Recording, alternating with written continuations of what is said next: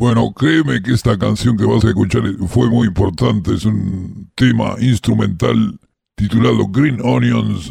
La cebolla verde sería. Bueno, son dos bandas. Tenés a Booker T y a los MGs.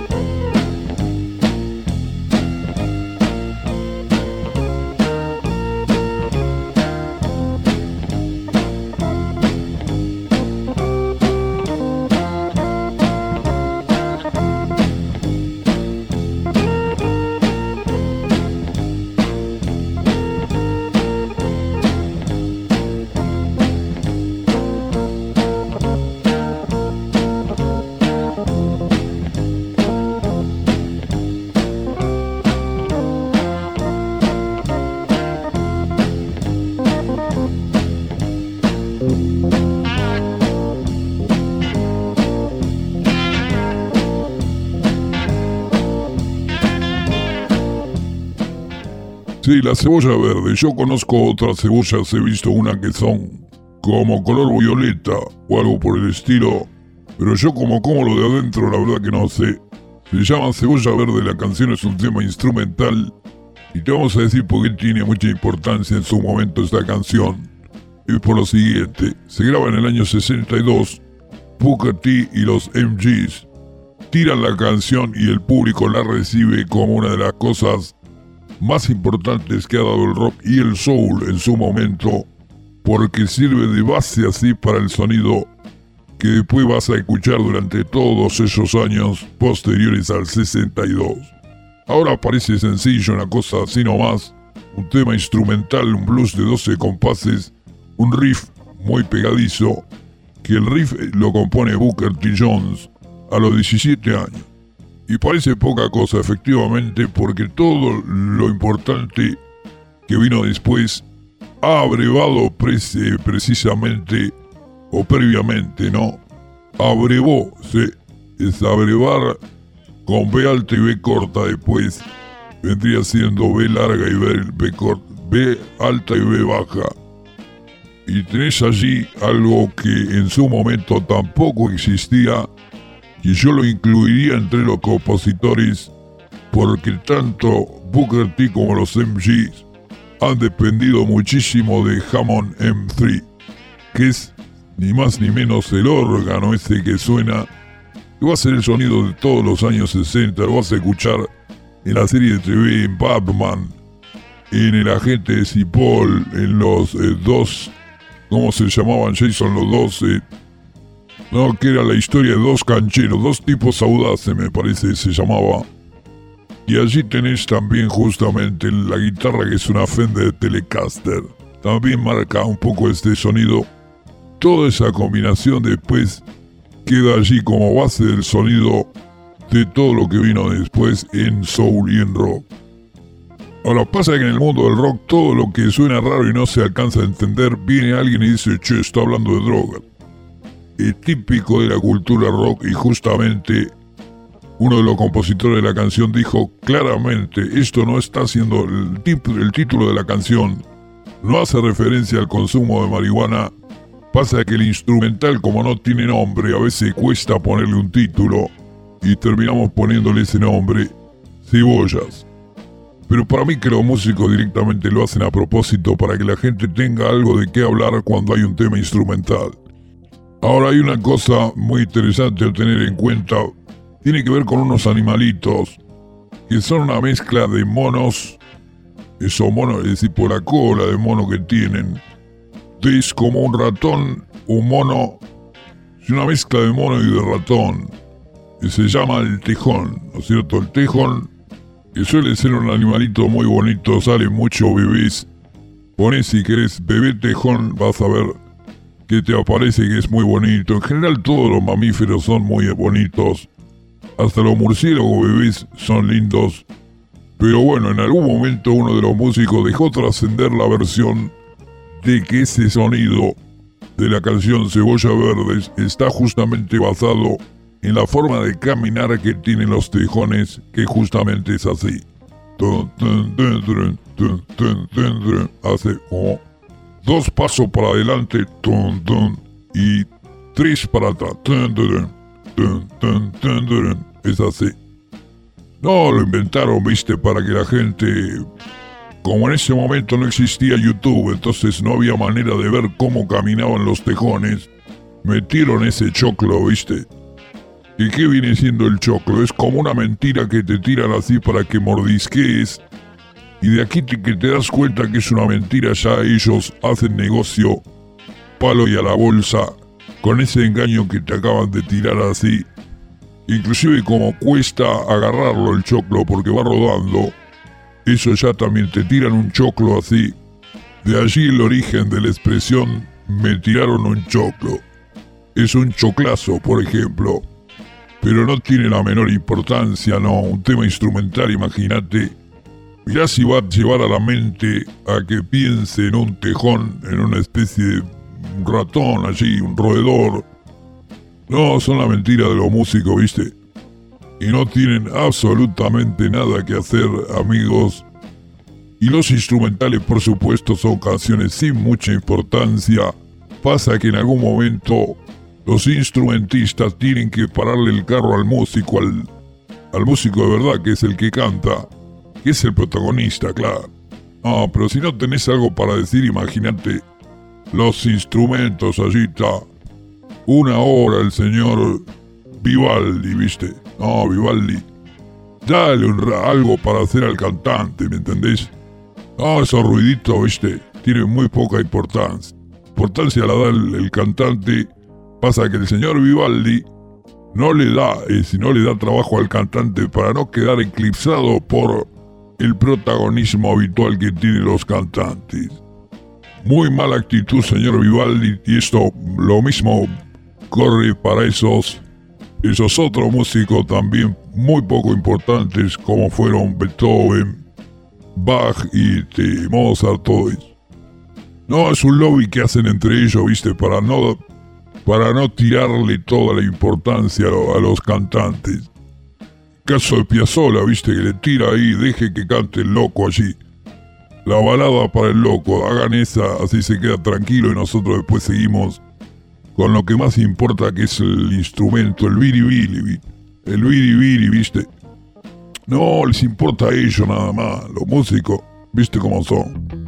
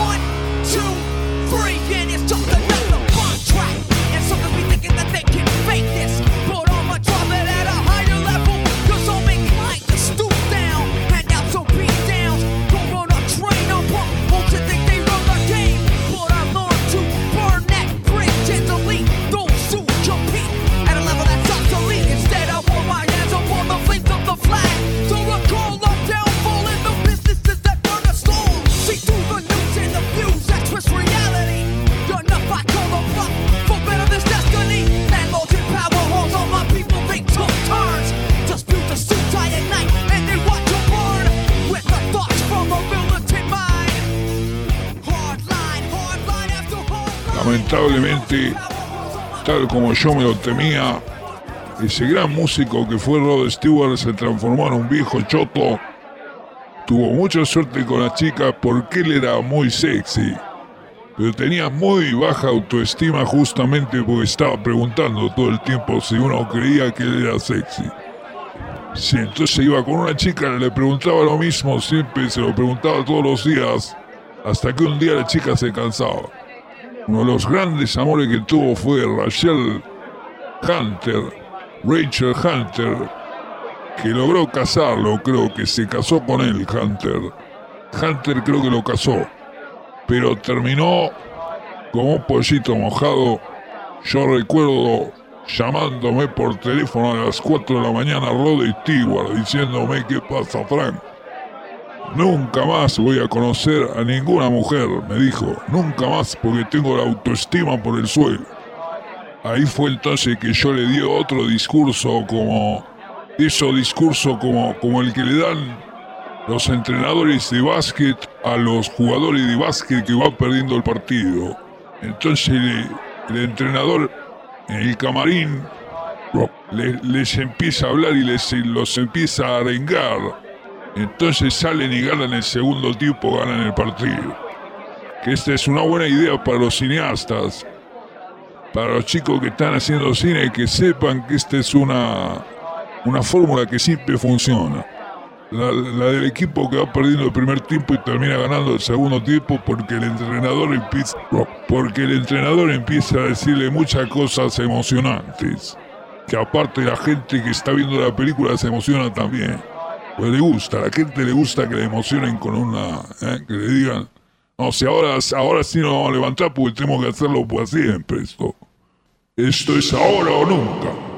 Y caminás así, caminás delante todos esos losers totales y estás a caminar y le decís y empezás a decir, no, acá no, acá basta.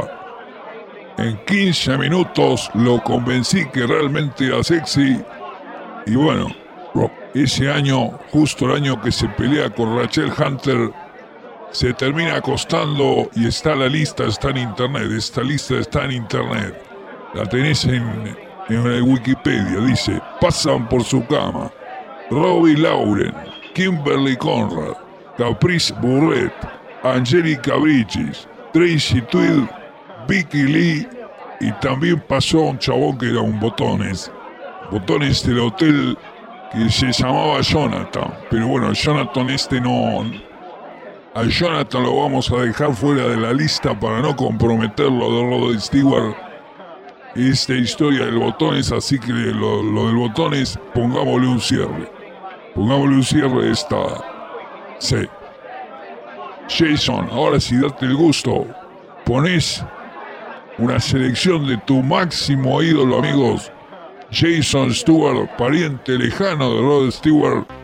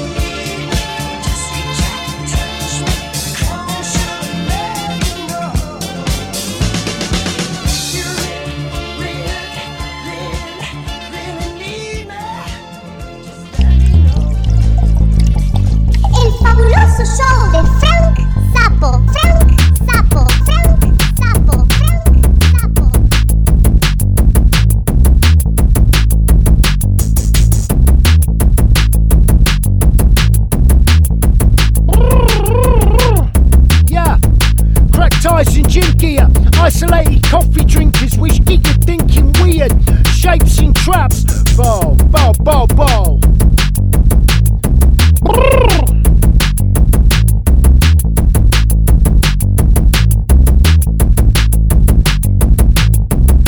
Yeah. Cracked eyes in gym gear, isolated coffee drinkers, which get you thinking weird. Shapes and traps, rules outlined by choices in the marquee seer give it to ya. Yeah, Nike Owens and Stephen. You can check the cap, you can call it out and make it spin around. I've got no time to bluster, I've got no time to stand, I've got no easy pickings, brother.